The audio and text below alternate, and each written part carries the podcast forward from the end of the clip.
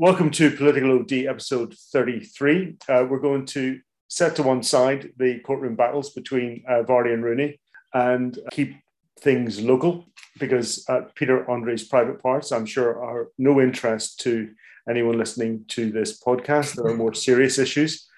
Let's start with the election. oh, okay. Well, I, I was I was primed and ready to talk about uh, Peter Andre's private parts, but if you insist, we'll talk about the Northern Ireland election. Yeah, I'll insist on that.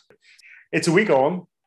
I think one of the things we can say there was there was an initial call of seismic change, uh, led largely by Sinn Féin, which really was a balloon that filled and got popped quite quickly in the day or so after the election results really came through, I guess, after the transfers and all the uh, numbers were counted? I think, yes, there was that initial kind of um, burst of misleading headlines, things about Sinn Féin even taking power in, in Northern Ireland off Unionists. And then people stepped back and looked at the figures a bit more calmly. And in actual fact, you know, Sinn Féin, uh, while they perhaps did a bit better than maybe we were expecting in that their vote didn't fall back, they certainly were more or less where they were in 2017, maybe a, a small bit up. They stayed in the same number of seats. Unionism was down a little bit, as you would have predicted, because of um, the, the protocol and other issues uh, that unionism has had. But again, it wasn't such a seismic uh, shift as the, the papers and, and some other uh, media were trying to portray. Yeah, I think also uh, when you say that Sinn Féin's vote was slightly up. I think you have to look at that as it was slightly up at the expense of the SDLP uh, and indeed nationalism overall, because the total proportion of votes for nationalism, if you take the SDLP and and to um, Sinn Féin together, uh, they, it went slightly down. So, you know, Sinn Féin's great victory can only be expense of others. So good for Sinn Féin, not so much for the nationalist project. Yes, and I don't think it brings border poll or certainly an All Ireland state any closer because actually opinion hasn't shifted on that uh, one iota. And as you say, the, the nationalist vote has remained almost unchanged for many decades now. The SDLP were the election's main losers. They had a fairly catastrophic showing. And Colm Eastwood uh, decided to blame that on the DUP and say that it was down to their sort of trying to freeze out a nationalist first minister, which was absolute nonsense from from from several standpoints. But you know, th- this idea that Sinn Féin have been borrowing the SDLP's votes, it might comfort Colm and other you know constitutional nationalist politicians, but it, it's not really worked out like that over a long number of years. And you know, it didn't quite work like out like that in North Belfast, where the SDLP decided to stand aside for Sinn Féin in the general election, and they didn't get their their votes back. And one of their most prominent uh, politicians, the uh, Nicola Mallon, was the casualty of that. The deputy leader, indeed. Indeed, yeah. You know, the the one thing about the campaign because it was fairly low key in the end. It wasn't really a full battle on. Uh, but the one common thread throughout was that all the four parties of the executive, as, aside from the DUP, all attacked the DUP. I mean, the DUP seemed to be to blame for absolutely everything, despite the fact that those five parties on and off have basically been the government uh, for the past 20 years, you know, at times playing a bigger part than other times, but nevertheless, any success or failure of the Northern Ireland executive, and I'm I've really struggled to think of a significant success of the Northern uh, Ireland Assembly and executive other than simply being there for just over 20 years. All of that lies at the feet of the five parties together. Yes, I, I've been very critical of the DUP over the years. I've been very critical about their conduct really in the lead up to the Northern Ireland Protocol at, at, at the time when they, they put together the confidence and supply arrangement with uh, the Conservatives, with Theresa May's government and everything else. But I think in the circumstances, and I mean, I, I view the protocol as the biggest challenge that unionism has faced for many years. I think you probably do as well, uh, and we've been kind of critiquing protocol, the backstop, and all its predecessors throughout this process. And it was a disappointment to me that rather than highlighting that issue in this election, but actually the, the DUP were guilty of it as well because they wanted to make it about Sinn Féin and the border poll, but particularly the Ulster Unionists decided to basically park that issue and attack the DUP instead, um, because you know I, I I don't I'm not a great believer in, in unionist unity or anything like that. Insofar as I don't think that there should be one unionist party, and I think that there should be sort of various varieties of unionism on the ballot paper. But the the Ulster Unionists needed to talk to voters about this about this issue uh, above all else at, at, at, this election, and they, they they didn't do that. They kind of relegated it to the back seat as if this was just something yeah. um, in in the background, and I think that was ultimately ultimately a mistake. I think the three parties that did well in this election, or, or if you like, particularly well in this election from their own perspective, uh, would be Sinn Féin, who kept a fairly simple message that Michelle O'Neill will be first minister. Let's you know give us enough votes to to make it almost impossible for anyone to not have Michelle O'Neill as First Minister. I think that had a resonance within nationalism. It had resonance. So I think I think their campaign was successful by getting that message through. They can play it once. I haven't heard it said that she won't be first minister since the election. I think that's quite interesting. I, I imagine she would be if the assembly gets up and running.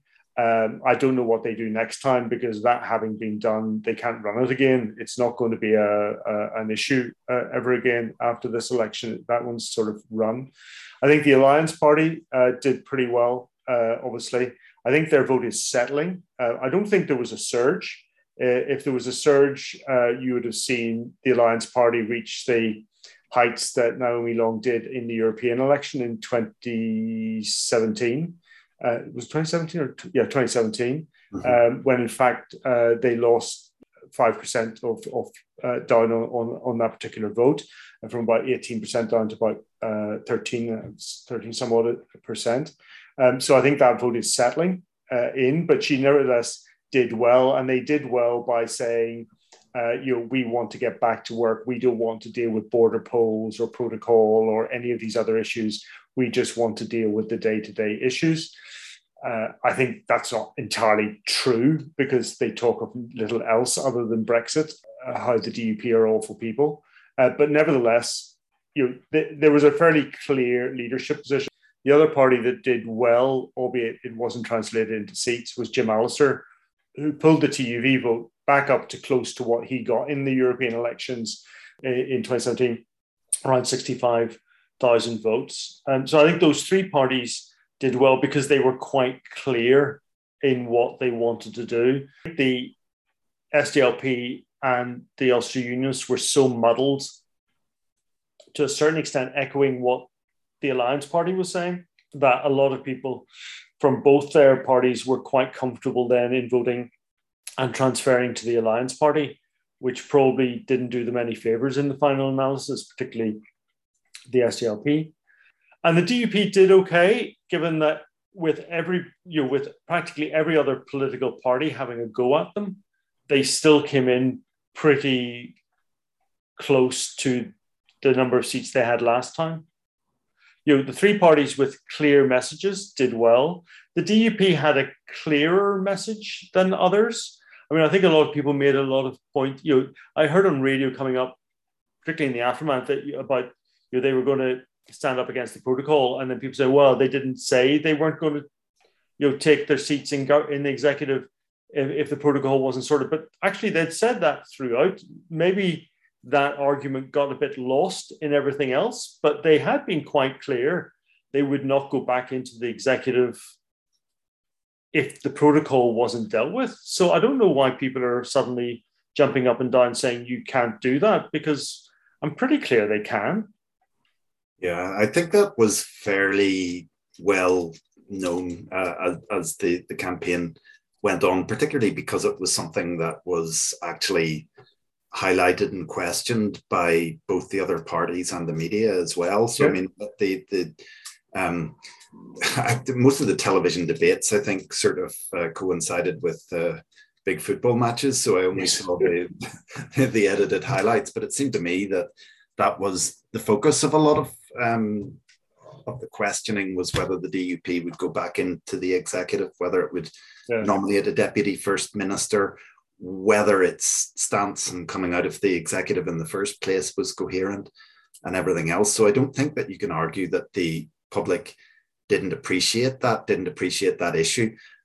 What I will say is again, uh, although the election um, was sort of tacitly all about the protocol, the DUP didn't make such a fuss about the protocol as you might have thought that they would have. Yeah. Again, it, it, was about Sinn Féin and the destruction of Northern Ireland and um, a border poll. I mean, I'm not sure. I suppose that there was a kind of almost celebratory tone in the end from the DUP in that their seats didn't go down as, as far as maybe some people anticipated or that it looked at the start of uh, the poll.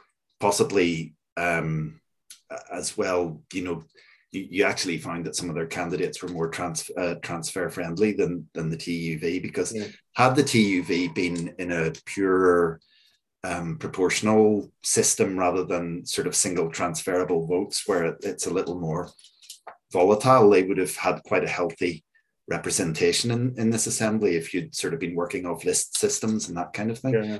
They can feel hard done by, but I suppose that's we've got that system of government precisely to freeze people like the, the TUV out. I, I, I think that that was probably a decision that was that was made um, in all uh, with, with, open eyes by uh, by people who want to to sort of um, massage Northern Ireland politics in a certain in, in a certain direction.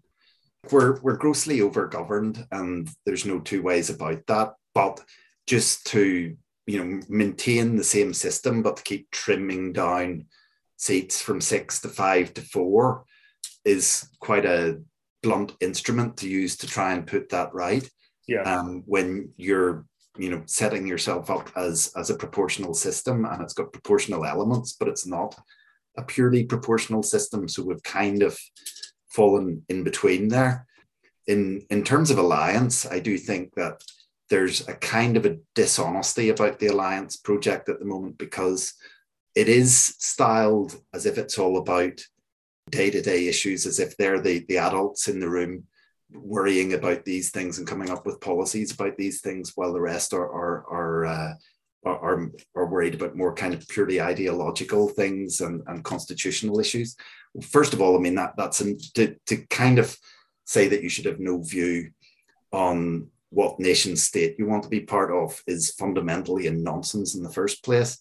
But alliance has become uh, much more ideological, particularly since Brexit, because it has made the decision very consciously that if Northern Ireland is to change. It, it, it's it's going to stay closely tied to the European Union at the expense of its links to Great Britain, and it doesn't mind if that comes at a certain economic cost, certainly in the short term anyway. I suppose it would argue that eventually that will turn itself around. It doesn't mind if it comes at the expense of a certain amount of stability because the Alliance Party is ideologically bound to the EU project and to internationalism uh, and all of these kind of area ideas. To, so to sort of present itself as uniquely practical um, in the way that it does to, to, voters in Northern Ireland. And I think that's the message that actually resonated with them rather than the kind of pro EU thing yeah. or whatever else. I think that's dishonest. Uh, on the Nolan show last night, this has been recorded on Thursday, uh, the 12th of May. Sorcha Eastwood was on with Edwin Poots. Uh, well, there were others as well, but but in a in a exchanges there, I, I think it it displayed the Alliance Party as being fairly airy, as you say. Uh, it didn't really have any substantive arguments. There were there was a lot of oh, this is unbelievable, this is unacceptable, this is this is that's not an argument. Uh, th- that's just projecting notions of what alliance doesn't like because it means that they're not going to be in government very quickly or they're not going to be able to do what they want to do in the assembly. But it's not an argument of any principle or substance uh, against uh, the position of another party. but it's done quite effectively, I suppose, as it's tapped into a sense of exasperation and frustration that politics in Northern Ireland don't tend to work very well. And, you know, you or I might look at it um, because we watch these things quite closely and we may say, well, Alliance's fingerprints have been all over that in yeah. recent years. Certainly have. But that's not the message uh, that they're portraying. And they're benefiting from that. They're benefiting from the idea that uh, unionism, nationalism have been kind of locked in this uh, constitutional battle, and that for that reason, things haven't worked in Northern Ireland as well as they should do. And you and I know that that is a kind of simplistic argument, but it does resonate at at at, uh, at, at some level. Well, particularly in the, in the, in, the, Twitter era, sorry, in the Twitter yeah. era, that has uh, a lot of power because it's words that people pick up and simply repeat. Yeah, it, it's something that those little sound bites that just that everybody keeps saying over and over again as if they're true. Uh, doesn't make them true, but they can just be repeated constantly. And there is that sense that Twitter is the world. Uh, it's not. No. very, very. sorry, sorry. I was a bit emphatic. Well, anyway, if Alliance Party are hysterical uh, at this point in time, uh, they're going to be apoplectic tomorrow when let's say it's likely that the DUP uh, aren't going to nominate uh, a speaker or, or approve of a speaker for the assembly, and basically the assembly and the executive effectively won't be taking place for some time. Yeah, and I mean that there's, there's a certain coherence to not nominating a speaker if you're not going to nominate a, a deputy first minister. Yeah, um, you know why why do you want the the assembly to to sort of persist in some sort of shadow form? If uh, uh, yeah, I think there's there's two there's two things that that sort of tend to suggest it, the DUP won't nominate a speaker. One because they've already flagged it up. So if if they did nominate a speaker, there's lots of people out there say, "Ha, they listened to the the voices of reason and they they were just being silly and you know they're weak and we can roll them over now on everything else as well. So there's that issue of the DUP having made that suggestion public. They're going to have to stand over it and do it now. Otherwise, they are going to look weak. Um, and that is going to be a problem going forward for them uh, on that score. The second aspect, and I think this was, uh, I think it was Paul Bradshaw uh, on Nolan or Crawley or one of one of those shows um, said, you know, well, we have to have a speaker nominated because then we can change the standing orders and we can uh, get these committees up uh, to scrutinize things. We can uh, introduce private members' bills. That would create a whole nest of issues for the DUP, which, when they're trying to keep singularly focused, focused on the protocol and resolving that up front, would be a com- complete and constant distraction for them. Yes, it would become a sort of a free for all where you're trying to circumvent um, the fact that there's no executive and steer things in the direction that you want to without any real kind of uh, scrutiny of a lot of these things uh, at, a, at, a, at an executive level. So, I mean, I don't really see how that's going to be viable in in the near future anyway until yeah. the protocol is addressed. And I mean, there, there's also, you know, because I think we're going to move on to talk about what's happening in the protocol on, on a national level, on a government level. But that's being driven by the perception that there's an impending, for, for, for right or for wrong, it, it's being driven by the, the idea that there's an impending crisis in power sharing in Northern yeah, Ireland. Think, sorry. You know, after a week, we can say that pretty well the executive or the, the election has left us largely where we were before the election the Alliance Party's done quite well. Green Party, thank God, has disappeared um, uh, it, it, for a while anyway. We're not really that much further on uh, politically in terms of the parties. They're, they're largely the same. SDLP had a lot of thinking to do. the Ulster Unionists ought to have a lot of thinking to do, but they didn't lose enough to make them have to sit down and think. And I don't know where they're going to go simply because they now have a, an assembly party with a leader, four ex leaders, and four people who've never been leader, which, which is how does that even sound as if it's a party going anywhere?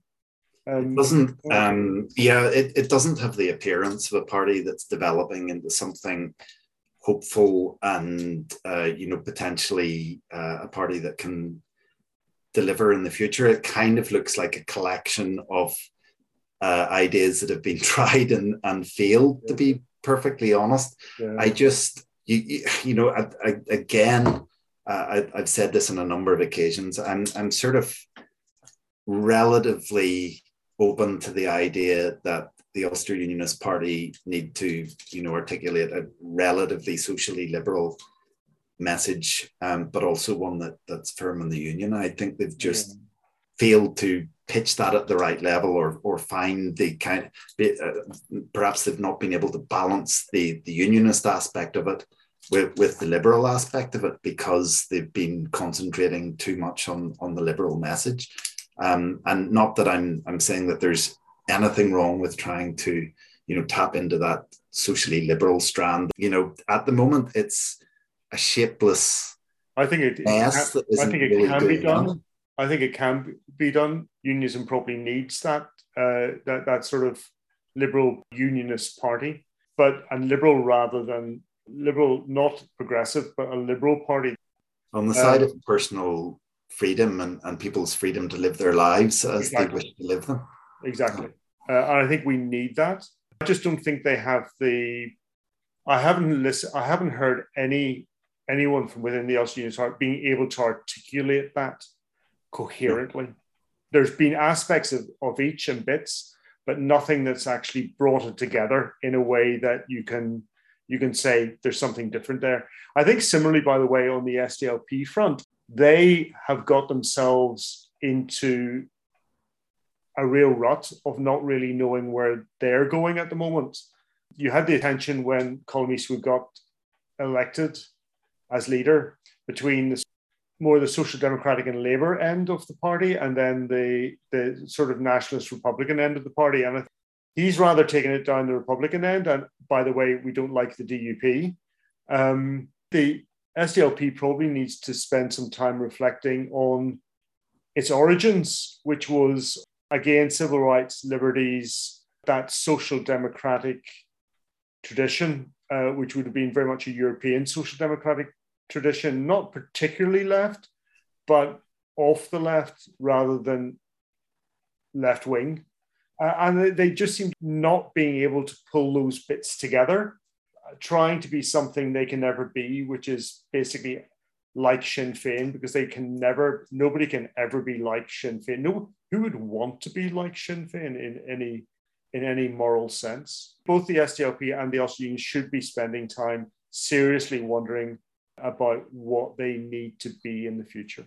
Yes, and the, the SDLP seem to work themselves up into um, you know a state of optimism before the election, just based on the fact that Colm Eastwood is quite an assured or polished media performer, but you've got to actually have a message that's worth communicating. Yeah, again, you know, the, the media performance for the election was very often clips from the House of Commons of rhetorical mm. cant being aimed at the Prime Minister, clipped into a tweet and sent out saying how we give it to them.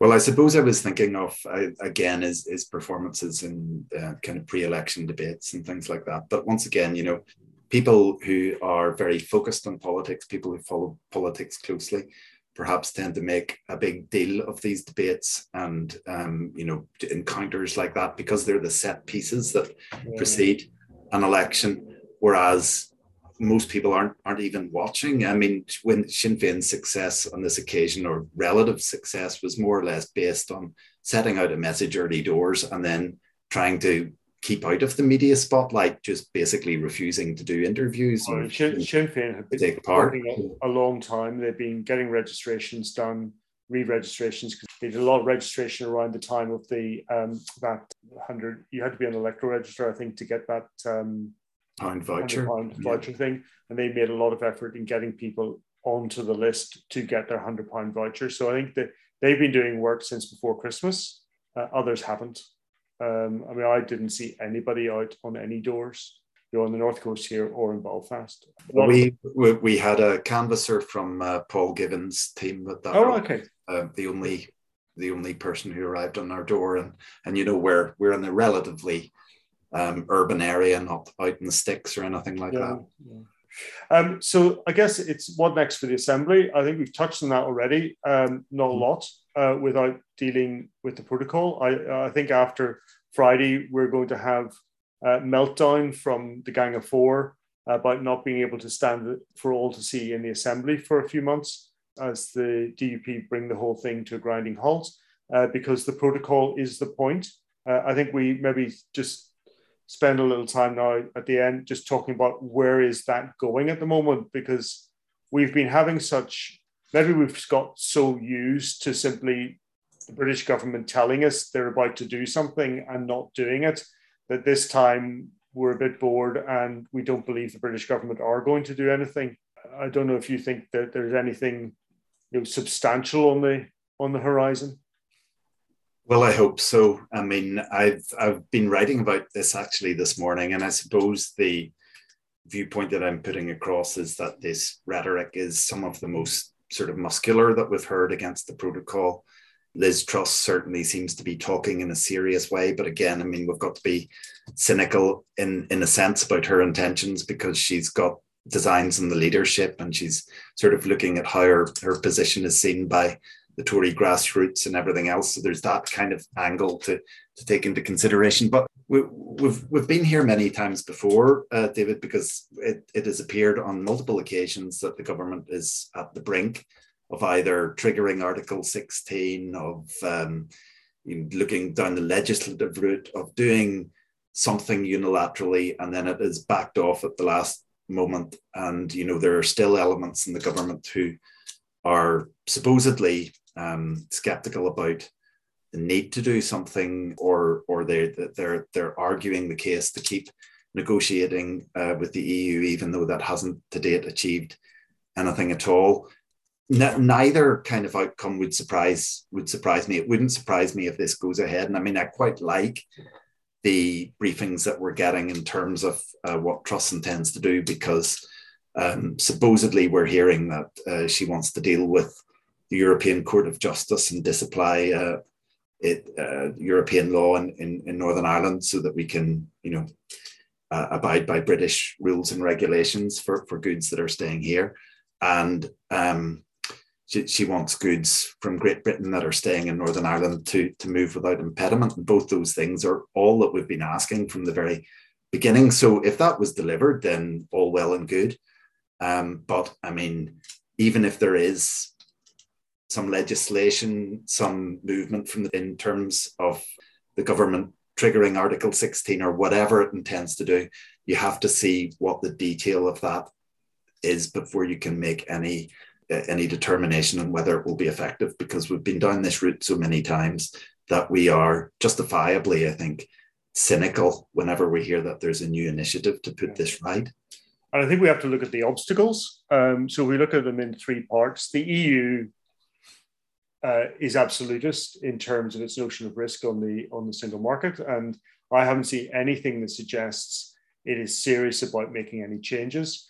I, I know the Alliance Party and others make a big thing about, oh, they amended the medicine stuff, but actually it's a three-year period of change, uh, and that is actually to allow medicines to move for the Republic, Cyprus, and Malta and Northern Ireland, uh, because uh, I, I, didn't know, and probably the EU didn't know either, uh, that uh, the, those three areas are, are deeply set into the British procurement and approval system for, for new medicines. It was something that was entirely of their self interest within their member states that changed that medicine thing. And actually, unless there's been a separate development on this that I have missed, that way of dealing with medicines, it doesn't extend to medical testing kits. It does not. Or equipment. It's simply the least they could do, which isn't really a great deal anyway, not when everything else has to be dealt with. Um, the second, obviously, is, is where does the Irish government lie? The way the EU has been talking this past week about the future of the EU Um, I don't think it smaller states really matter that much to it uh, because it's quite clear they want to go to a majority system where they can rule out the odd uh, small country that might object here and there. There's been a lot of suggestion by Micheál Martin at the Taoiseach that uh, in some way uh, there is a, a, landing ground in view. I'm less clear on that. And I was using a quote today from Simon Coveney, which doesn't really clarify much if, if they think it's a landing ground, because they seem to concede on the one hand that they do need to be able to differentiate between goods that are that might enter the single market and uh, those that can you know can be proved to be staying in Northern Ireland. Um, but on the other hand, the absolutism comes back in almost immediately by talking about goods coming into Northern Ireland that may go through wholesalers or retailers um, and end up south of the border. That seems to just go back to absolutely everything needs to be checked. Anything that comes into Northern Ireland can ultimately be considered as possibly going across the border. You know, labeling it only for only for consumption in Northern Ireland isn't going to stop, stop some housewife coming up from Dundalk and taking home a ready meal from from Sainsbury's, is it? Yeah, well, this is the kind of legalistic thing that we keep running into with the EU because I mean we've gone over this again ad nauseum, David. That volume of trade that's crossing the border is a tiny, a tiny proportion of uh, the trade that even the UK does with the with the rest of the EU. I think depends how you measure it, but it's between 0.5 and and and one percent um, of the, the total volume of trade, and that's UK to the EU. That's not EU trade or anything like that. So we're talking about a tiny volume of goods in actuality. And yes, you're getting caught up in, in this idea that a private person might buy something in Northern Ireland and then take it across the border, and this will make the single market collapse. I mean, it's just the biggest load of nonsense. There are still ferries going from England into the Republic of Ireland. Those people's boots will not be checked in their entirety to make sure that they're not taking home a ready meal or a fridge or a microwave or whatever.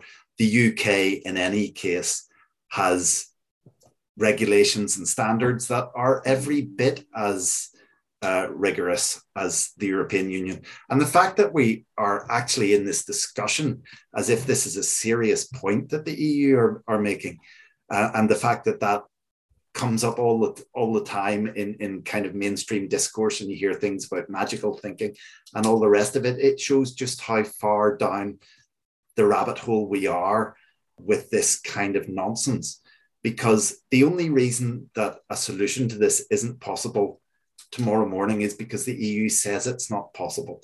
And we've got Farry, this lamentable MP for North Down, uh, setting out this supposed Brexit trilemma where you can't square the fact that there has to be a border somewhere or else the UK has to has to sign up to to EU regulations and, and, customs and customs laws in their entirety. It's a fabrication, it's a nonsense. It was born in Brussels, and there is absolutely no reason why the UK should be accepting this fallacious uh, logic, which makes no sense whatsoever if you actually try and break it down, rather than just repeating what the European Commission and its mouthpieces are telling us on a regular basis. Well, I think the other point is, of course, the Republic of Ireland is quite happy um, to set up controls in respect to fossil fuels, which they're going to be bringing in quite soon uh, to stop coal and uh, and uh, fuels going uh, from north to south, despite us apparently being in the single market. You know, when, when it suits the Republic, they can uh, get uh, border controls quite happily that they said shouldn't exist on this island. So I think it, lectures from them need to be a bit treated with a bit of derision, really. The Republic of Ireland, when it suited the Republic of Ireland, whether it be foot and mouth, um, whether it was COVID and multiple other things, they're quite happy to act unilaterally when it yes. suits them in terms of uh, in terms of border controls. But when there's you know suggestions that there should be a camera at the border, it suddenly becomes a great risk to peace yeah. and uh, to the Belfast Agreement and to everything else. It's just again, I mean, it's risible that we accept this this uh, nonsense? Well, I think when we're talking about accepting nonsense, of course, uh, the EU were wholly surprised that the UK would accept this nonsense when they'd first put forward the idea of backstop, etc., to Theresa May. Uh, they couldn't believe that she had swallowed it, which I think brings us to the third part of the challenges uh, to the British government at the moment doing anything, and that comes from within the Tory party itself. You've got those ultra Remainers, I suppose, still lurking around in the in the Tory party. Not too many, but a few of them. But then you have this clatter of people around Theresa May who somehow think that she had the answer, when in fact she was the one that brought the whole idea of the backstop to the fore. And whilst in her head she may believe it was in keeping with the Good Friday Agreement. That was only to justify the mess that she was creating. Her Brexit deal was going to create an intra UK border every bit as much as the current protocol does. These things can be so complicated. So maybe it's easier just looking at it in a practical sense. One of the things the UK government is said not to have been able to do in the in respect of reducing fuel costs was to reduce VAT on fuel because they would have been in the embarrassing situation of having to accept that they couldn't under the current protocol reduce VAT in Northern Ireland uh, because of uh, EU rules on VAT, etc. But equally under May's backstop, under her deal, basically that would have been a variation uh, and equally, under her deal, you could not have reduced VAT across the UK as one. You could have only reduced it in GB. It hasn't. We've often argued backstop, front stop.